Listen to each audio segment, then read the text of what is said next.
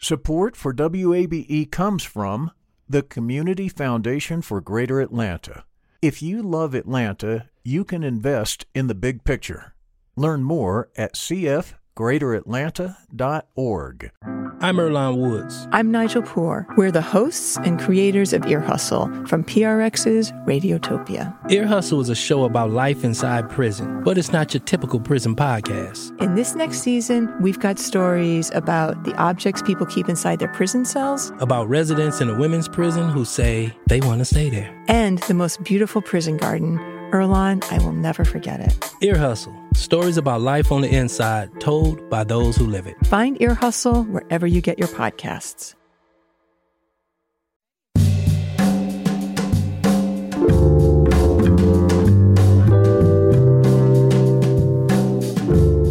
From WABE in Atlanta, this is Closer Look, and I'm Rose Scott. Coming up on today's program, an emergency department and hospital beds, all in the city of East Point, well, they're headed for closure. Mayor Deana Holiday Ingram talks about the potential impact on residents as well as public safety. We'll talk about that, economic development, and of course, what we always talk about renting and housing affordability in the city of East Point. Also, a new program from PNC Bank looks to support and advance the growth of small owned businesses. And it's the latest in a lot of these financial institutions creating pathways for entrepreneurs of color. All those conversations are coming up. But first, this Georgia Governor Brian Kemp will sign the controversial constitutional carry gun law today. It allows people to carry concealed firearms in Georgia without a permit. As Susanna Capelouto reports, he's holding a ceremonial signing at a gun range to send a clear message ahead of the May 24th primaries. Governors often sign bills into law outside the Capitol to emphasize the subject matter. So Brian Kemp chose a gun range in Douglasville to sign what's known as constitutional carry. The setting should help his credentials with Republicans who are staunch supporters of the Second Amendment, says UGA political scientist Charles Bullock. It's a great event uh, for an incumbent to be able to do this. This is one of the advantages of incumbency is that you can show here I am, voters, look at me, I'm doing my job, I'm signing legislation, and oh, by the way, in case you had any doubts about where I stand on the Second Amendment, you know, this should put those concerns to rest. And that could help Kemp in the May primary when he's facing some tough opposition, even as a sitting governor, says Bullock. While he is running ahead in all the polls, he is not consistently above 50% among likely Republican voters. And when you're incumbent, you know, that, that is a worrying sign. Bullock says while the gun bill plays well for primary voters, it could backfire in the general election in November. He points to an AJC poll from January where 7 in 10 Georgians were opposed to a constitutional carry law. Susanna Capelouto, WABE News. In other news, plans to merge two Atlanta public schools was the focus of a hearing last night.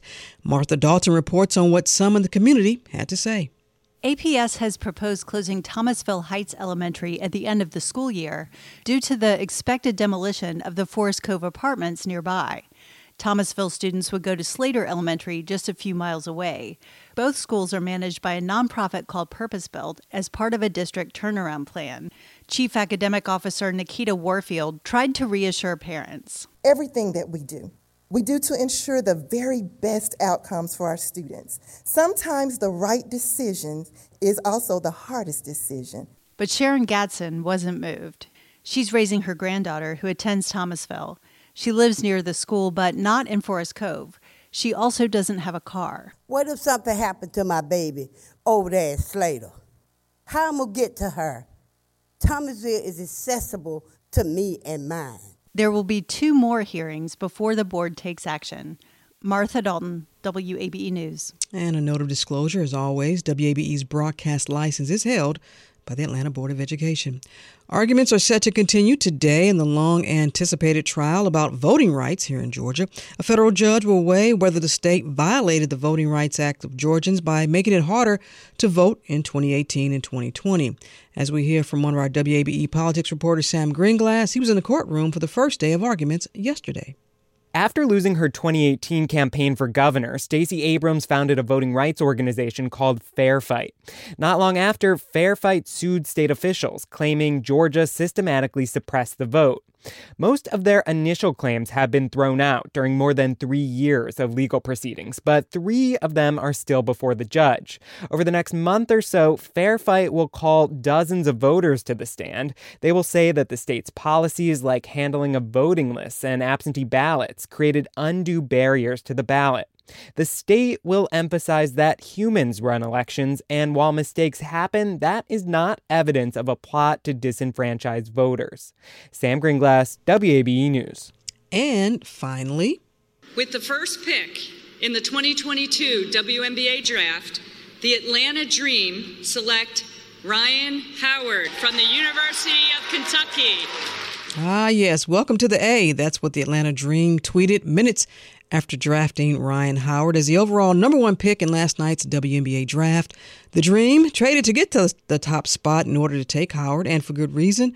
Well, she's a two time SEC Player of the Year, and this past season for the Kentucky Wildcats averaged 20 points per game, seven rebounds, and three assists. That's pretty darn good. The Dream also selected Naz Hillmon from the University of Michigan. She was named the All Big Ten first team in each of her four seasons. And check this she's the only player, man or woman, to record 2,000 points and 1,000 rebounds in a Michigan career. Congratulations to both players. Let's go, Atlanta Dream. The season should be much better than it was last season. Let's go. This is Closer Look.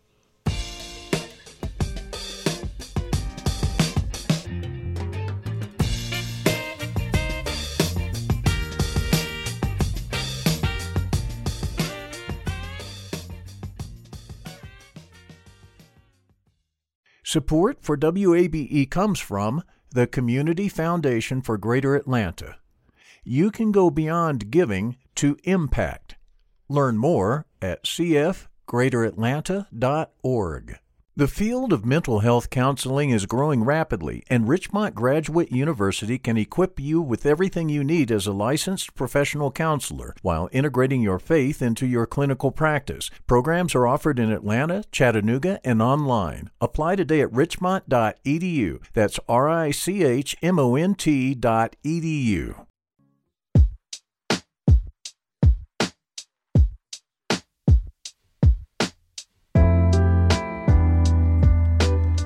From WABE in Atlanta, this is Closer Look. As always, I'm Rose Scott. You know, for the past few years, we've been following the population growth and economic development boom in the city of East Point. Just under 10 miles on a good traffic day from Atlanta, East Point, Hapeville, and College Park, well, they're known as the Tri Cities area. They've become hot spots. And like most of Atlanta's neighboring cities, with growth comes other issues, unintended or not.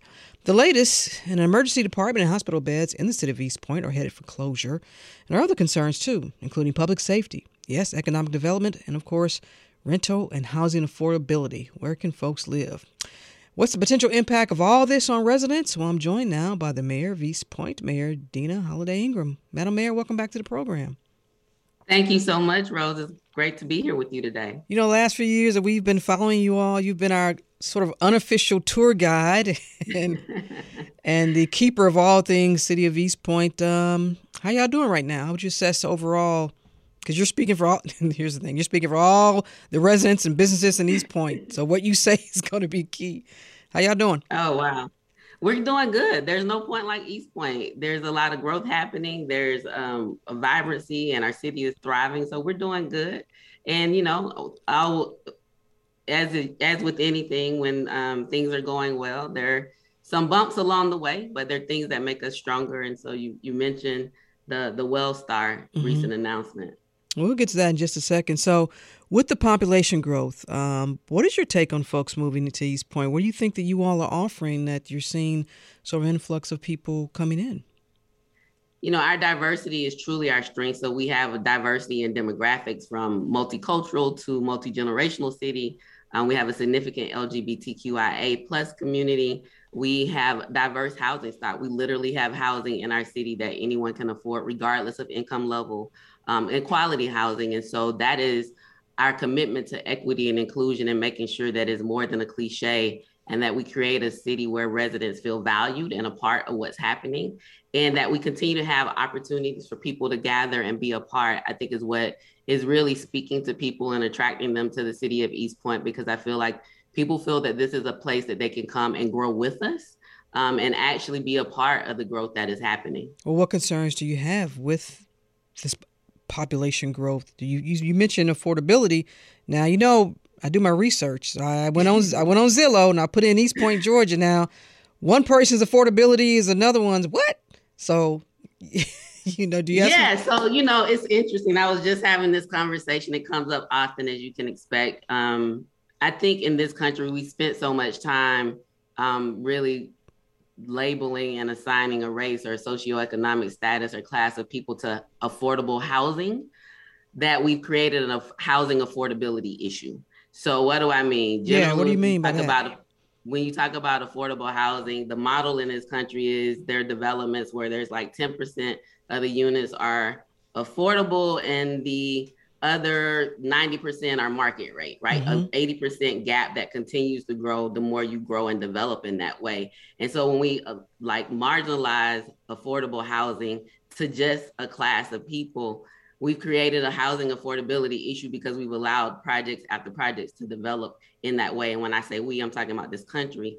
And so that gap, we have a, a huge gap of housing inventory for missing middle, the missing middle, mm-hmm. middle income people, right? And so people who are just above low income or moderate income, where the how, affordable housing targets, and just under high income or the market rate, and really where the units for the people in the middle. And so as we continue to grow right now, yes, you're going to see some um, sticker shock prices on houses in the city of East Point, but there's still other communities and other neighborhoods within our city where there's still housing affordability. There's still opportunity for people to turn blight into bright and looking at some of our blighted properties. There's opportunities for people to you know have their first investment property or have a starter home in our city or even new development at different income levels. So what, what's your so response well what's your response to someone that says well are you saying then Madam Mayor, that if I come to East Point, let's say I'm I'm middle class or or even you know a low wage earner that's a little bit below middle class, you say I can afford something, but it might be in a blighted community or it might be a property that I oh, have oh, no. to fix up. Is that what you're saying? Oh no, that is absolutely not all what right, I'm well, saying. clear it up because all right. Let me let me told thank you. Yes. Thank you, Rose, for that opportunity to clear it up. I am saying that there are those opportunities exist, but there is housing in this city, affordable, quality, sustainable, livable housing at for different income levels that anyone can afford. So those are examples of the type of the analogy or the pro- properties that are often looked at when you talk about revitalization and mm-hmm. redevelopment of cities how do you come in and take over those areas and so i kind of pivoted to that and it wasn't a smooth pivot so thank you for letting me pivot back to say um, no we absolutely have housing um, that i mean i'm not a high income person right i still live in the city and so, I hope so. right. So like there's there's housing that everyone can afford. We're building houses. Our our East Point Housing Authority is putting bringing on new units mm-hmm. for um, people who they provide subsidy to or provide support for housing to. We have developers that are coming in that are building houses um, that are within you know maybe a two hundred fifty thousand dollar price range. We mm-hmm. have a East Point Exchange project happening in downtown East Point that will have market rate units in one building. Another building will have workforce development housing, so housing for people who are making between like forty-seven to sixty thousand dollars, and also potential for in phase two there to be home ownership options. Mm-hmm. And so we absolutely have current housing that you can live in that you would really like in a quaint city. I see how easy that was to clean it up and pivot. Yes, thank you. like all other cities, you know, we the impact of COVID nineteen was felt, and for many, it's still a factor. I want to pivot and talk about your small businesses now, or because we're going to talk about this in another segment with PNC Bank, how they're trying to help entrepreneurs of color. Are your small businesses having a hard time finding workers as they're all trying to rebound from COVID nineteen here, even though we're still in a pandemic? Yes, I am um, constantly hearing of the challenges of finding people to work um, being able to employ people. So our unemployment rate has dropped dramatically since the beginning of the pandemic. In February 2020, it was about 4.7. By end of April, went to 20%, and now we're back down in the single digit percentages. And so that's a good thing. But there are challenges in getting people to actually want to take advantage of jobs at this point.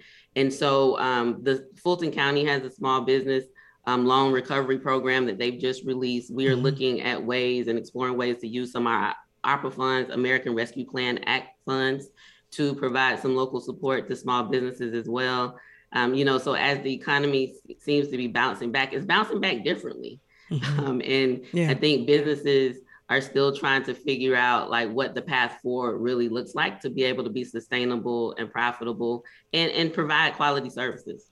We have a listener that just sent in a question, wanted to know what is the median household income. And if you didn't, I don't know if you knew that right off the bat, but I did some quick research. Now, according to the census, I mean, you're looking at maybe around from 2016 to 2020, the median household income was about 45,000.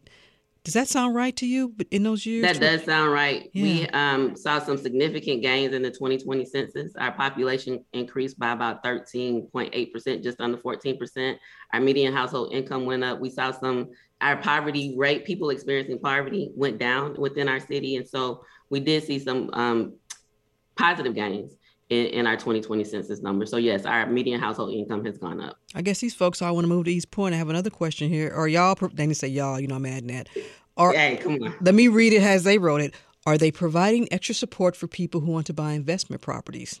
Now, if y'all gonna flip them and sell them just right. So, so we do have development authorities within our cities to incentivize developments that are aligned with the way that we want to grow in the city. So from an investment flipping perspective, and I, and I shouldn't assume that this person was talking about that. I just I just said that. Yeah, we do have those tools within our city um, to be able to help support the right developments that come to our city. the right development. Let me ask you this: uh, before we move on to some other economic development concerns, here. just how much in total did East Point receive in federal funding related to COVID? And I guess imagine you ask everybody that, and they say not enough. But how much did you get from from Washington?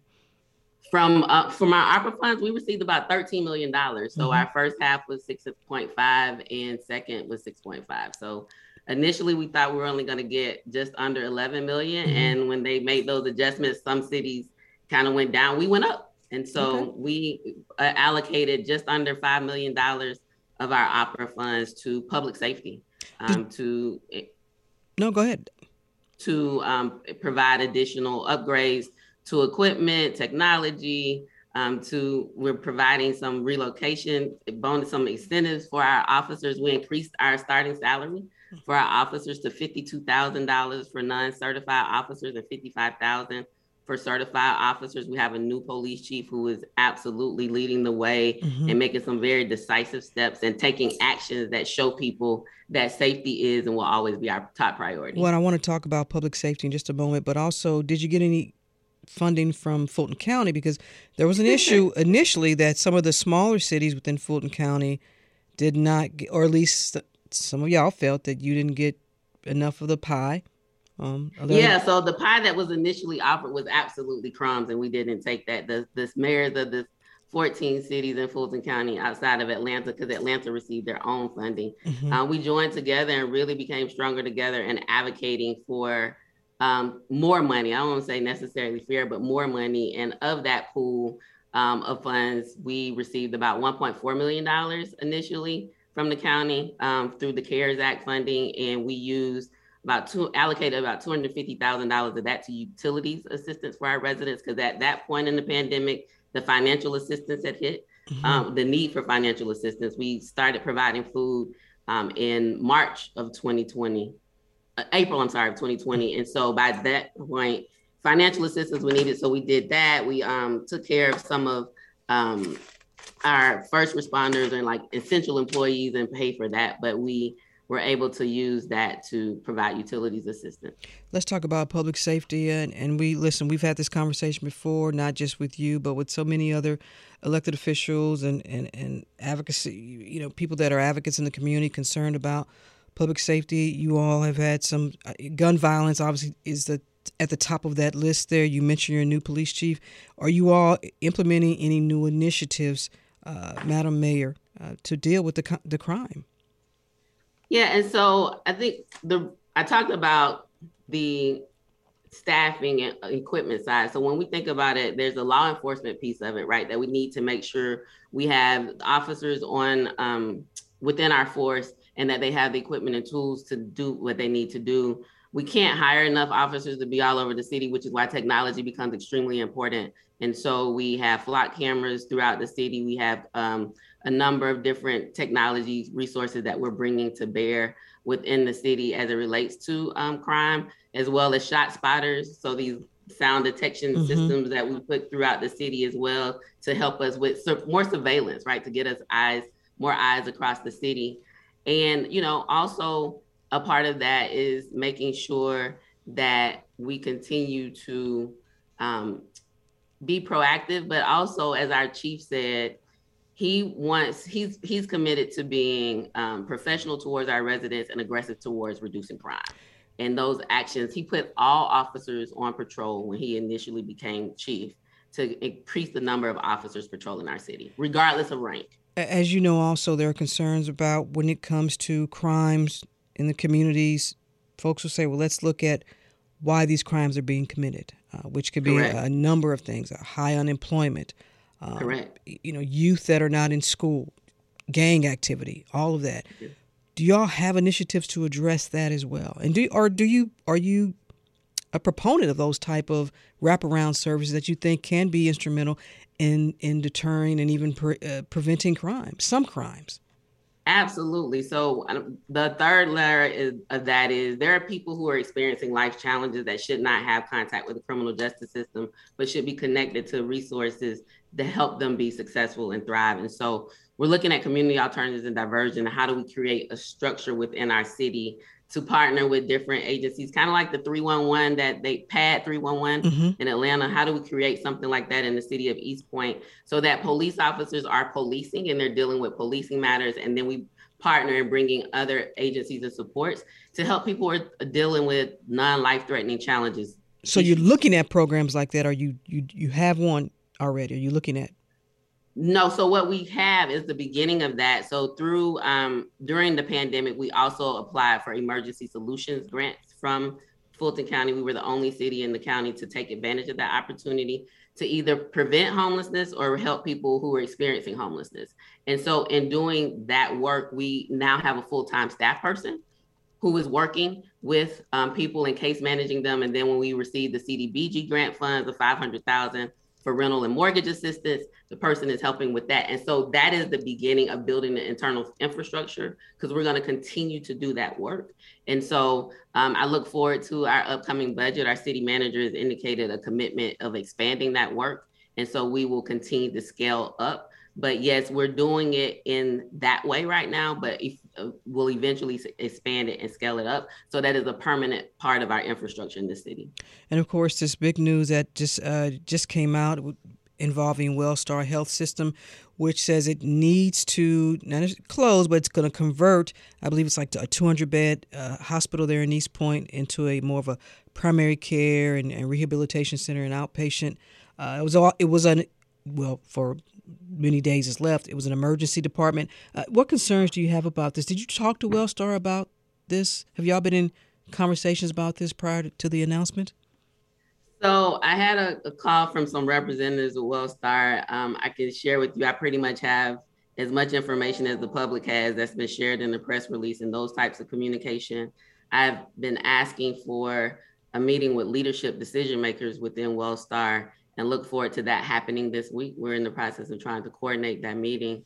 Um, you know, the reality of it is, I, I, understand the data and the number that they shared, right? So if you just look at what was shared, 140 people on average go to the ER per day, and only seven of those people are admitted. So to me, that says, well, that's still seven people who needed intensive care. So we're going to need to figure out how we still make sure that the, that level of life saving services are there. But what are the needs of the community? What are the healthcare needs of our community? And how do we have ensure accessible, quality, comprehensive healthcare for people in East Point and in South Fulton County? And what does that look like? And how do we move forward collaboratively? Right. And so I'm looking forward to those meetings. So I want to be clear. Now our listeners probably want to know too. You you had no idea this was coming. Y'all had no idea this was coming. No, so I, I, serve on actually Wellstar Regional Advisory Board as well, and so the the information about the decision um, was shared. You know, sh- shortly before the public became aware, they start making the calls to let rep, you know um, electeds know within the area and let other people know. But as far as what leading up to this and whether or not there was anything that can be done, I mean, we over the years, um, I've had meetings with Wellstar as well as bringing in local electeds, our county officials, our state representatives, reaching out to the federal level, really trying to figure out how can we work together. Um, Wellstar is a private business, yeah. right? And so, you know, that my I've always said I'm willing to leverage my network, resources, relationships, and influence to ensure the success of that hospital, that healthcare facility for healthcare for our community. But you know, it's um, we have you have to respect their private business, this, the right to make those decisions. And what I'm asking for is for us to move forward collaboratively um, to get more information and more details about the realities of what exists and how do we ensure accessible, quality, comprehensive health care. What's the nearest hospital then when this closes? So the nearest hospital and emergency room will be um, Wellstar. They call it AMC Main in downtown Atlanta. So that's about seven miles away. And then there's a, is that the one on a, Boulevard? Um, um, yes. No. Yes. Maybe. Yes. Okay. The one on there. There's the one on yes, the one on Boulevard. I'm it has the hel- it has the helicopter pad yes. for landing for yes, for yes, trauma and stuff like that. Yes, well, the one on Boulevard. Yes. But even um, on a, um, a good traffic day, that's yeah. That's so we probably need a helicopter pad on uh, the healthcare facility in East Point to make sure those seven miles um, do not put people in life-threatening situations, especially for those emergencies, which might be trauma or stroke or, or something right. or, or severe burns. Right. I mean, because what the data that they shared show, it didn't show that there was no need, right? That it was zero percent, that it was a low percentage. And, you know, every person is valuable, every life is worth saving. And so, how do we make sure that this, this new model moving forward incorporates that and has a structure and strategies and supports in place to really save lives? Has Wellstar agreed to a meeting with you? Madam Mayor? So they've agreed. We're trying to coordinate. I'll say it that way. So I'm I'm being graciously optimistic this week um, on this short runway to to have those conversations. Um, I, I do believe there's a path forward, and I appreciate you making the distinction. Yes, the emergency room is closing, but there still will be healthcare at that mm-hmm. facility. Mm-hmm. My goal is to make sure that there's still emergency life-saving support services there in addition to other healthcare um, services and needs that our community needs and especially since your city is is growing. Uh, if you just join us, I'm in conversation with Mayor Deana Holiday Ingram, the mayor of the city of East Point. Uh, let's talk about economic development. Uh, Microsoft just loves y'all because they made an initial announcement last year. They were building some type of data center. Now they come back and say, "Look, we're gonna get some more property. and We're gonna keep building." Good, good, happy, sad. Where are you in all this? So I, am not aware of the additional property they're trying to get. Um, you know, it, it or maybe it's in two phases. I want to be there. Is this a two phase situation with Microsoft? So the the property in East Point, my understanding is a one phase is about a, a little over 130 acres. There'll be five buildings, five data centers located on that, and when they're up to full capacity, um, there will be a lot of power used at that site. Mm-hmm. And so when I was last here with you speaking about it, you know, initially we weren't given an opportunity to bid or compete for that power. In fact, the initial conversation we had with the representative from Microsoft indicated that they had been working on the power deal since 2016 and were close to signing the contract. And then we sent some letters to the CEO and their um, diversity leader, and we were able to go through a process, but we ended up at the same place um, despite Microsoft saying that they have a commitment to using their supply chain chain to um, for social change within communities of color. Um, we are absolutely a community that is primarily people of color, um, and power is a huge part of any supply chain. Mm-hmm. Nevertheless, they they you worry y'all can't. So is that? Are you saying that the the energy infrastructure cannot sustain that? No, I'm not saying that the energy infrastructure cannot sustain that. Okay. We bid it to actually provide that support. We can sustain it. We are um, a part of MEAG, the Municipal Electric Authority of Georgia. And so we are as big as Georgia Power on most days when you look at the full um, scope scope of the power company that we're a part of. And so we submitted a competitive bid. We're also a nonprofit mm-hmm. um, power company, which means we sell, our rates are at the wholesale cost of power, not with a profit or margin built in on the front end. And so we, I believe, we're submitted an extremely competitive proposal, but nevertheless, Microsoft has decided not to um, use East Point Power, and that is a significant um, blow or a significant, you know, disappointment from this part, this new corporate citizen it, it, that has become a citizen of the city of East Point, or will become a corporate citizen in the city. Is that an option for businesses that they don't? Yes, have, but it's not an option so, for residents. It's only so the reason why it's an option for business it's it's the amount of power that you're buying. So mm-hmm. they call it at, at a, above a certain amount, it becomes a choice load. Gotcha. That that business if somebody built a residence that would that need that much power, I doubt it. But that that's right. when you hit the choice. Okay. And so it makes um, sense. That makes sense. Yeah.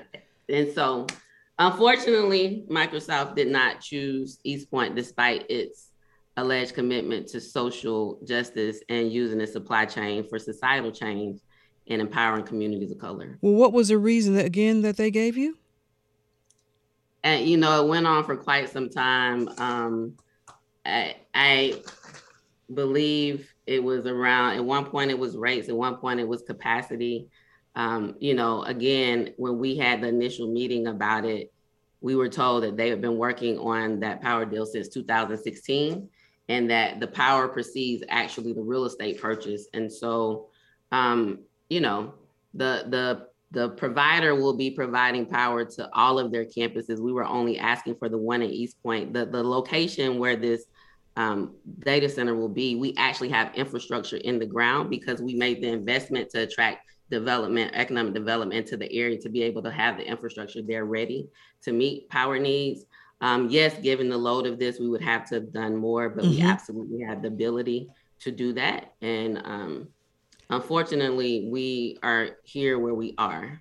How much money are you talking about East Point it could potentially lose out on on, a, on an annual basis here? So that was a multi-million dollar um, net. So you're talking probably over over three and a half million dollars.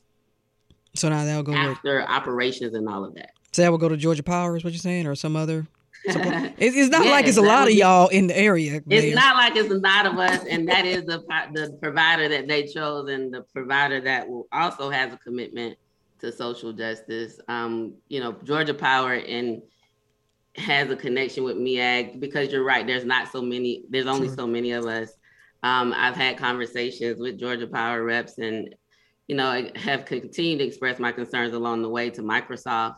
You know, I, I, think it's really important. A lot of times, there's a lot of focus on external things, like mm-hmm. how we provide money to this program and how we do this external initiative.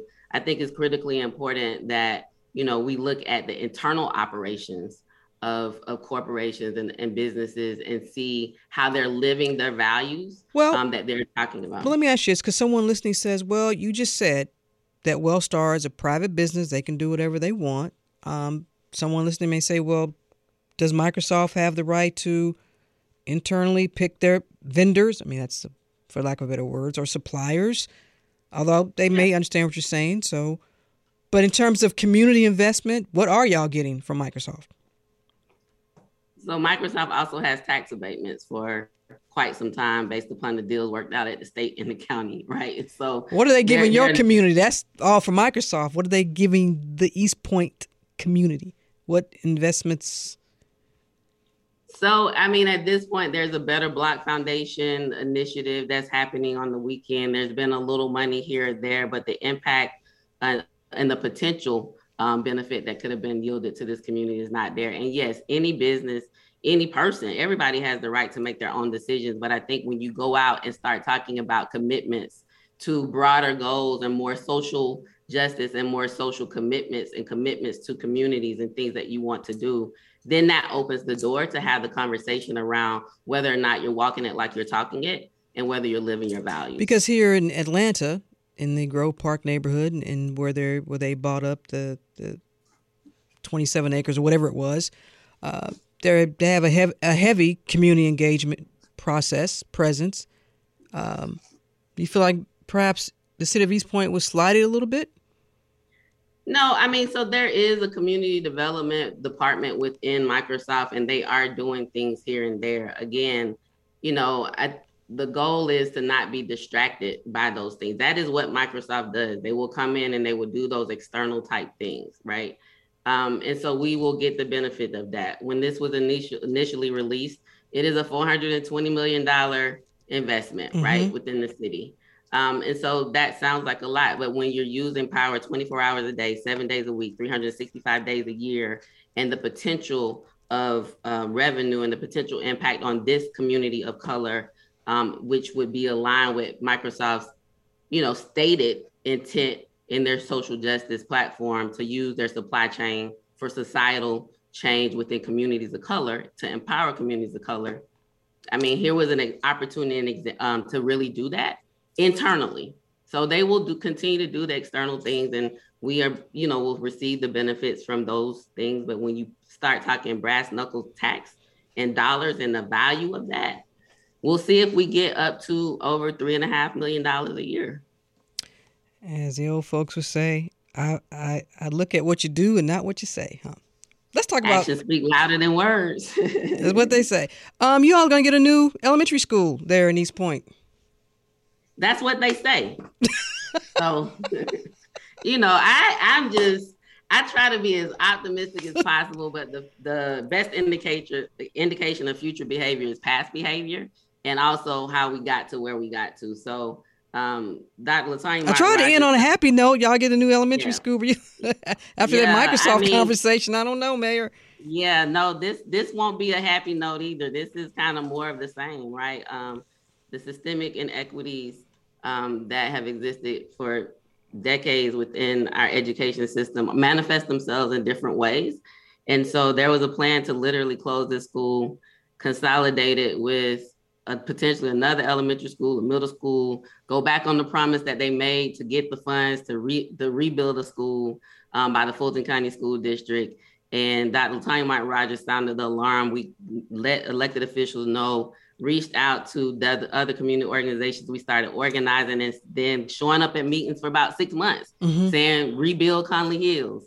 And so eventually um, they indicated they would, you know, not move forward with the plan that they had clearly articulated to rebuild a school. They saw a site, then they went to another site, and now they picked a site that's almost like right across the street, literally, figuratively from another elementary school.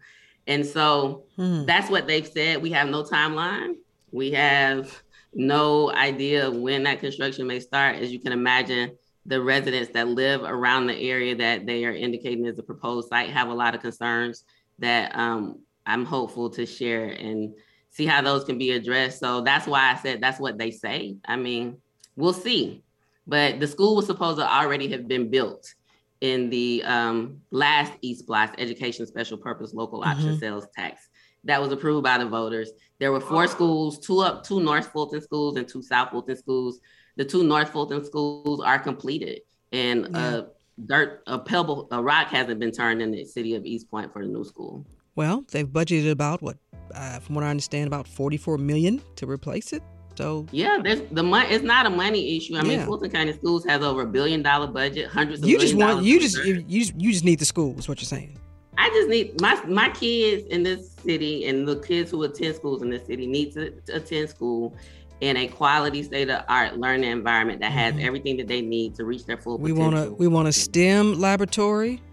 Hey, we we want we want, we want a basketball future. court too for folks like me to come out there and teach the little ones about nice jumping we we want it all we want the innovative hub like we want this school to like not only be for now but the future of learning and okay. we want them to have high expectations and put all of that same energy in schools in south fulton specifically in east point from the city of East Point, Mayor Deana Holiday Ingram with an update. We've been following the population growth and economic development of the city for some time now.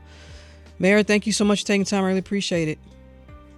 Thank you. I greatly appreciate you. And I'm inviting everybody to join the movement and join us in, in moving forward and advocating for equity for our kids. There will be a convening on April 30th in All the city right. of Eastwood.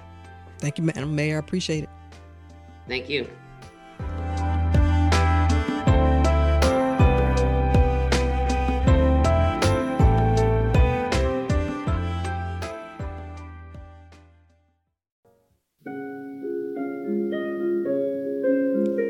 And Closer Look will continue in just a moment. I'm Rose Scott. We want to take the time now to remember and honor a longtime WABE classical music host, Robert Hubert, who passed away. He hosted Nocturne on WABE. It was a late evening classical program featuring music, all types, from classical, romantic, and modern eras. Robert also hosted the Atlanta Music Scene, a weekly show bringing local and area concerts to our WABE listeners. He was the voice of FM 90 and what later became 90.1 for so many decades. Yes, of course, he was a huge opera fan, fluent in Italian, and a great lover of classical music. He most recently stayed busy with WABE as host of several programs for our Sunday night classical broadcasts. He always would have something polite to say, and sometimes in some work environments, that's not easy for folks, but he was always polite, and he always would say, I enjoyed that broadcast from the newsroom. He was a big supporter. Robert Hubert was 72 years old. This is WABE in Atlanta. We're back in a moment.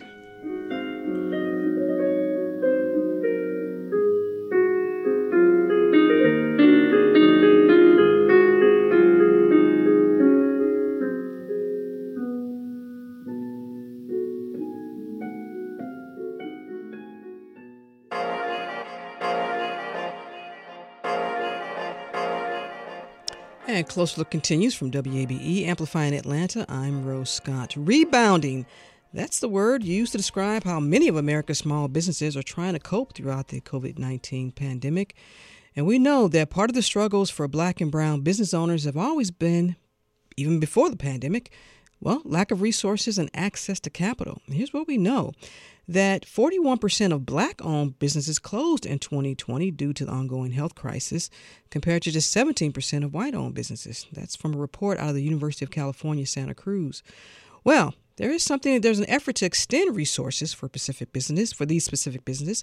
PNC Bank recently launched the Minority Business Development Group, and joining me now to talk more about this is Marshalyn O'Neal. She's PNC's bank's senior vice president and National Sales Executive for Minority Businesses. Marshalyn, thanks so much for taking the time. I appreciate it. Good, good afternoon, Rose. Thanks for having me. How you doing?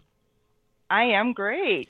You know, I just I had well, good. I just had a conversation with the mayor for the city of East Point, and she talked about how black so many small businesses were having a hard time in, in attracting workers. But that's just the tip of the iceberg for so many when what we call minority or small business owners and the plight throughout the nation. That's not lost on you. Not at all. Not at all. And when you talked about those statistics, um, when you think about um, 50% of small businesses are minority owned. Mm-hmm. In the last decade, you know, of, of minority owned businesses, 3% of those businesses are black owned businesses. So we got a lot of work to do. Well, speak- and when you think about beyond that, a lot of work to be done. When we say a lot of work to be done, there's sort of been a trend, um, I guess maybe the last couple of years with a lot of financial institutions, because I feel like I talked to all of y'all, that you are coming up and implementing, or for some, I guess, improving or expanding resources that you all have for non white small business owners. How did this latest one come about? You know, PNC, we've always been big about diversity, equity, and inclusion, even ahead of this. But I'll tell you, during the pandemic um, and everything leading up to that, really shed light on the disparities within the minority business um, um, businesses. Mm-hmm. And so the work that we've done, it was just the right timing to say, we're going to build this out. And it's not, you know, just about, you know, um, the solutions that PNC has to offer.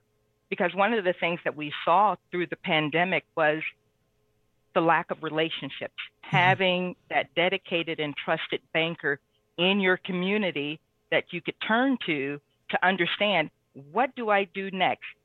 Set aside the pandemic just from sustainability of the business, how to grow the business.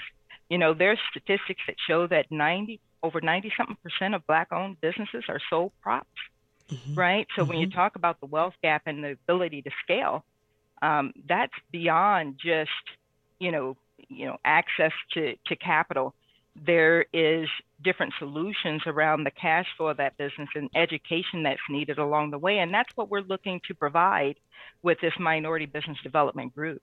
Did you all look at, in terms of your own numbers internally, how many minority owned or black owned businesses you all had, or, or Hispanic and Latino and Latino? And did you all look at whether some of your requirements were also part of the problem? Did you take an internal look at what you all were doing? Absolutely, because it's more than just putting boots on the ground. We have to look inward.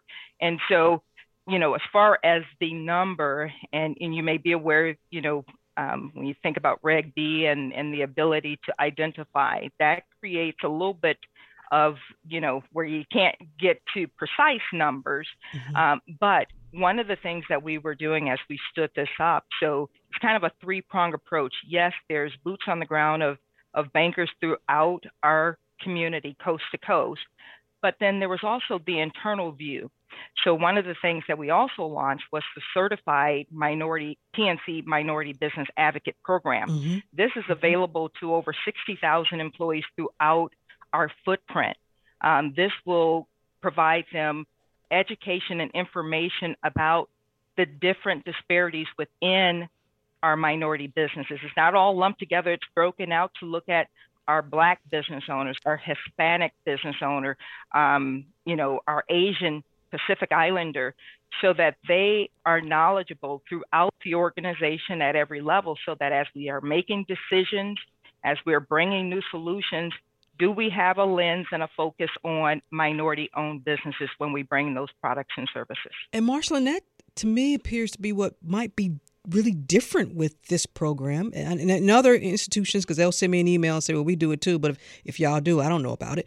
But this is different because you are saying before we we know we need to address externally but we have to educate our folks who are in the, the community and the branches who are making these decisions and let them understand the optics around whatever whatever whomever you are as a, a small business owner. Y'all need to understand these factors because you're going to be help making the decisions Absolutely. And that's where it goes beyond just the solutions and the resources. We're going to be teaming up with nonprofit and other community leaders that are dedicated to this to where we can also be a mentor, be a coach. You know, we have expertise in house around raising capital or strategy planning. We can be coaches and mentors to minority businesses that are trying to scale and trying to move the needle there. But then before they, you know, do that, we want to make sure that they are all knowledgeable about those unique challenges um, that they face um, within those uh, dem- demographics. Absolutely. Are, and are you all then too looking at the requirements, and are you also going to have specific initiatives for entrepreneurs of color, small business owners who normally might have a little bit of challenges. Maybe that the credit score is not right or whatever have you. You all will walk them through that process as well. Mm-hmm. Absolutely. You know, a couple of things there. So I was part of a listening session um, with our CEO, um, as well as Richard Bynum, our corporate responsibility um, off, um, executive, as well as nonprofits, small businesses, you know, to hear around, and this was throughout our footprint around the challenges and just to listen and hear what they were saying, right? And some of that was centered around, you know, how do you, you know, have someone that lives in the community, knows the community, you know, breaking down those barriers around the mistrust mm-hmm. um, that is out there in minority businesses. So that was a piece of it as well, of making sure that we're looking at the full gamut. And one of those that even our CEO talked about is that we have to look at our own internal requirement around access to capital. And so those have been some dialogues that I have been in as in as well. But I think even further than that, I think we were probably one of the first back in 2020 to come out with the $1 billion um, commitment to stem systematic racism. Mm-hmm. Um, and then even since then, we just announced last year the $88 billion community benefits plan, of which 26.5 billion is towards um, low to moderate income businesses and mm-hmm. neighbor neighborhoods, as well as small businesses. The emails are coming in. Folks say, "Okay, where do I sign up? Do I have to be mm-hmm. a PNC bank? Already customer. Can I move? email says, can I just move my business over there? I can't answer that for y'all, but I will tell you that Marshall will tell you how to get more information. Absolutely. You can go to pnc.com backslash minority business. That will take you to one of our microsites that'll give you the mission of this minority business development group, but also the different solutions and resources that we have, not just product based. You'll find articles out there around um, the guide guide rails to SBA mm-hmm. 101. You'll find out how to prepare a business plan, how to find a banker. You know, wherever you are, if you're looking to grow that business and take it to the next level, there'll be some great resources out there for you. And it's a question I ask. I do so many of these conversations about types of program because folks want to know okay when we talk about probable outcomes and when we talk about how do you gauge the success of this do we have to wait five or ten years to, to find out yeah. what this program from pnc bank actually did to help entrepreneurs of color? Yeah yeah. And you know like me i'm an achiever. I want things to happen overnight right? And i know what took us to get here you know it's going to take continuing to to push the dialogue and to challenge the norms and to get things changed. I do believe that with the product suite of solutions that PNC has, and when I think about earlier, we I mentioned, you know, one of the things beyond just the access to capital, one of the things that we saw was the lack of relationships, and we have a model that's built on creating those solid relationships to guide and to advise. So I believe that based on this strategy and with the advocates, we will be able to see measurable improvement over time. And we want to bring you all back and maybe see how it's going in terms of folks being involved in the program. Marshalyn Othniel mm-hmm. is PNC's Bank Senior Vice President and National Sales Executive for the Minority Business and we've been been in conversation about PNC's creation of the Minority Business Development Group. Marshalyn, thank you so much for taking the time. I really appreciate it. We want to bring y'all back maybe in a few months to see how it's going. And, you know, if y'all still need folks, we'll have a link yeah. to your website yeah. from ours. Thank you so much for taking the time. I really appreciate it. Thank you, Rose. Thanks for having me. Take care. All right, now.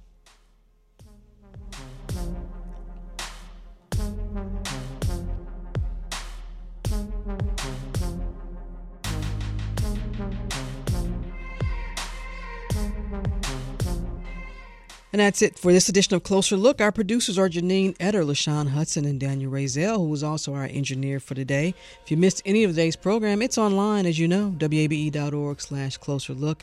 And of course, Closer Look weeknights at 7 p.m. Stay tuned to 90.1 WAB Atlanta. I'm Rose Scott.